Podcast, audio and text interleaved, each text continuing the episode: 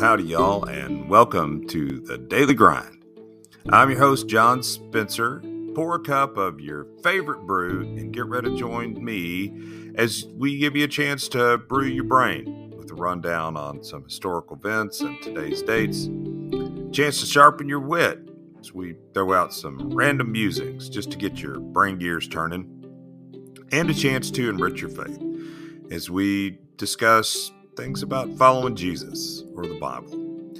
And again, hosting me this week on the Daily Grind is my most favorite sister in the whole world, Carla Cockrum. Hello, John. Hello, Daily Grinders. So, Carla, thanks for joining me this week uh, on another part of Brew and Sharpen Your Brain for the Daily Grind. I'm excited to have you with me. And um, so happy and- to be here.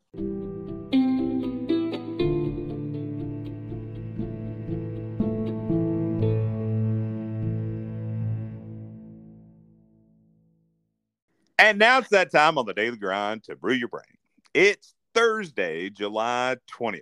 And on July 20 in 1874, a plague of locusts swarmed the American Midwest. Mm. I know that made me think of the locusts that you guys had at your house the other day. And Megan Right? decrying a plague. On this day in 1844, Adolf Hitler survived the assassination attempt on his life in the Lufthansa at his Mhm. headquarters on the Eastern Front. In 1968, on July 20th, the Special Olympics was started. Oh, that's terrific. Yep. And on this day in 1969, on July 20th, 1969, Neil Armstrong became the first person to walk on the moon. How cool is that? And his boot prints are still there, undisturbed. right? because there's no wind or atmosphere on the moon.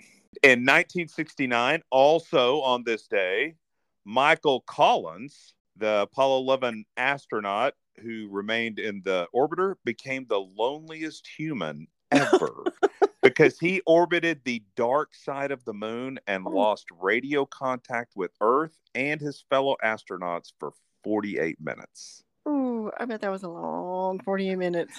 I bet it was. You're just like, hmm. So July 20th is nap day.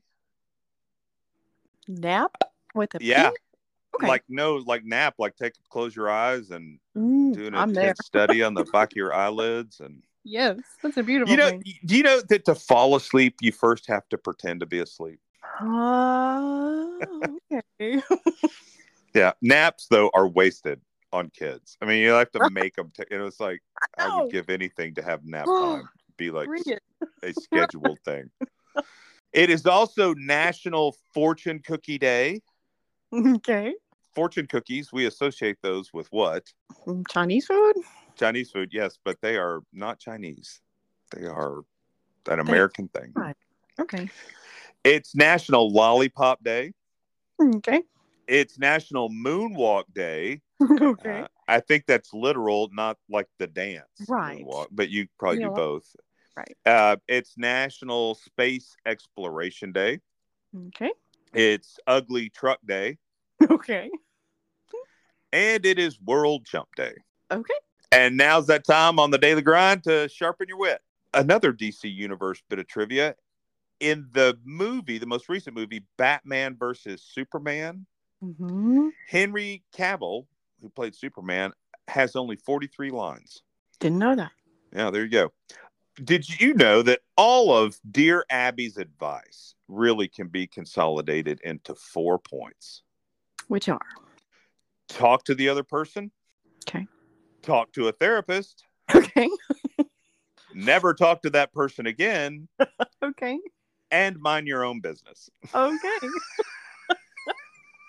well said, dear Abby. That's oh. really, Oh, okay. you really if you were going to rebrand and redistribute the oh. Magic Eight Ball for adults, it should just have those four things in it. right? The average American eats approximately 1,500 peanut butter and jelly sandwiches before graduating from high school. Oh my goodness. That's a lot. Carla, this won't apply to you, but for those of us in my category of life, every time I see a piano, I just want to see if I can try to play it. Uh, there's part of me that just wants to check to see if I'm one of those savants who just wake up and can play Right. Beethoven. But so Today far, no. Today might As- be your so today, not. Did you know that nearly half of the gold ever mined has come from one place? no. Witwatersrand, South Africa. Oh, Half half the gold ever mined comes from that one location. did not know that. Boxes on aircraft are generally orange or red, but they Oh, are not black. I don't know. I, Hmm. I feel like they asked our dad to name those. So for those of you who don't know, our dad, Joe Ed, was colorblind and Mhm. refused to admit it. Yeah. Um, I mean, he was aware of it, just wouldn't ask for help. Right. Due to the popularity of gifts, I really think we are living in a second golden age of silent films.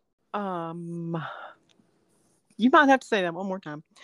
So if you get at work, I know we will have people that'll give those little graphic gifts, those little short Oh, movie yes. clips and stuff, but they don't I have like- any sound. Got it. Got So it, got it's like it's like we live in a world now. We've gone back to where it's like all little short silent films that we live in. I just thought you had said G I F T S gift. Oh no, GIF, no, That's sorry, GIFs. Got it. I got it. Got So, it. Got it. Um, Spot on. Good one. hey, I heard this the other day and thought of you. Um, and it was really how most mathematicians scold their children. Uh, they will often say, "If I've told you n times, I've told you n plus one times." right? I'm gonna have to pull that one out. Okay. I love it. Thank you.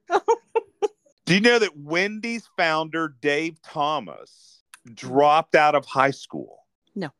He was a high school dropout, and Wow. he did not get his GED until 1993. Goodness. His GED class voted him most likely to succeed. Okay. they saw something in it.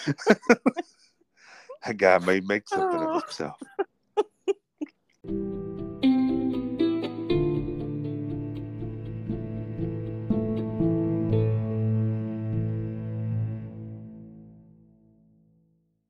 And now it's that time on the daily grind to enrich your faith.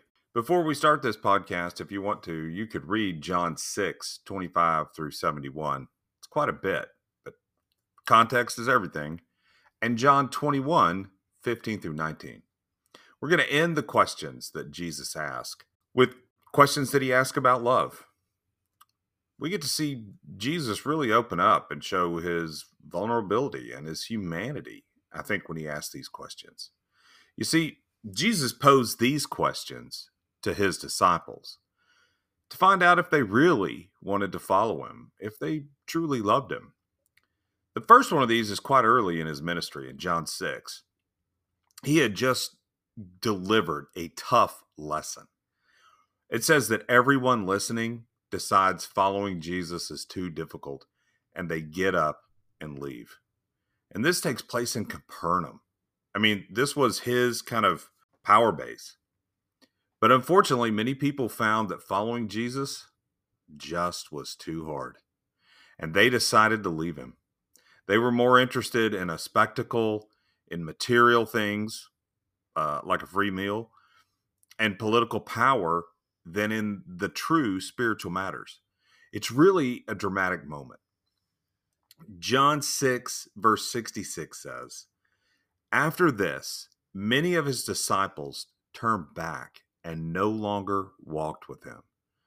Now, this verse says much more than people no longer went where Jesus went. I mean, it specifically says that a large number, probably most of those who had been learning from him, rejected his teaching. and no longer lived, thought, or acted according to them. When they were confronted with the challenging truth that Jesus had delivered in verses 52 through 60 about Jesus being the bread of life, and this is the bread that we must consume to have eternal life, these people decided to completely reject it rather than change their minds. Many of his students, many of his followers rejecting his teachings, going back to their old ways. In John 6 67, it's just Jesus and his 12 disciples left. And he asked them, Do you want to go away as well? This question reveals that Jesus desires a relationship with his followers, not just blind obedience. He won't force anyone to follow him. Instead, he wants them to choose a relationship with him.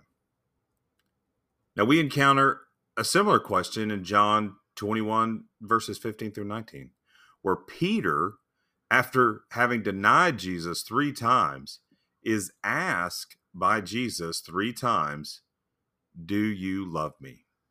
It's an incredible passage that shows Jesus restoring and inviting Peter back into a relationship, emphasizing that his love is greater than any mistake. Jesus is all about having a genuine relationship with us. And this still holds true today. Jesus continues to ask questions of love and to offer an invitation to us because he wants a personal relationship with each one of us. As we spend time reading or binging the Gospels, I would encourage you to reflect on the questions that Jesus asked and how we can incorporate more meaningful questions into our own lives. Let Jesus ask you those questions too. So today, how would you answer if Jesus asked you, Do you love me? Father, we come into your presence so aware of our human brokenness and yet overwhelmed by your love for us. Thank you that there is not any experience that we might walk through where your love cannot reach us. If we climb the highest mountain, you are there. And yet, if we find ourselves in the darkest valley of our lives, you're there. Teach us today to love you more. Help us to rest in that love that asks nothing more than a simple, trusting heart of a child. If we haven't told you yet today, sir, we just tell you we love you. We thank you for loving us first and giving us life through the life giver Jesus. And it's in his amazing name we pray. Amen. Thank you for joining me on the daily grind. I hope to see you tomorrow. Grace and peace to you.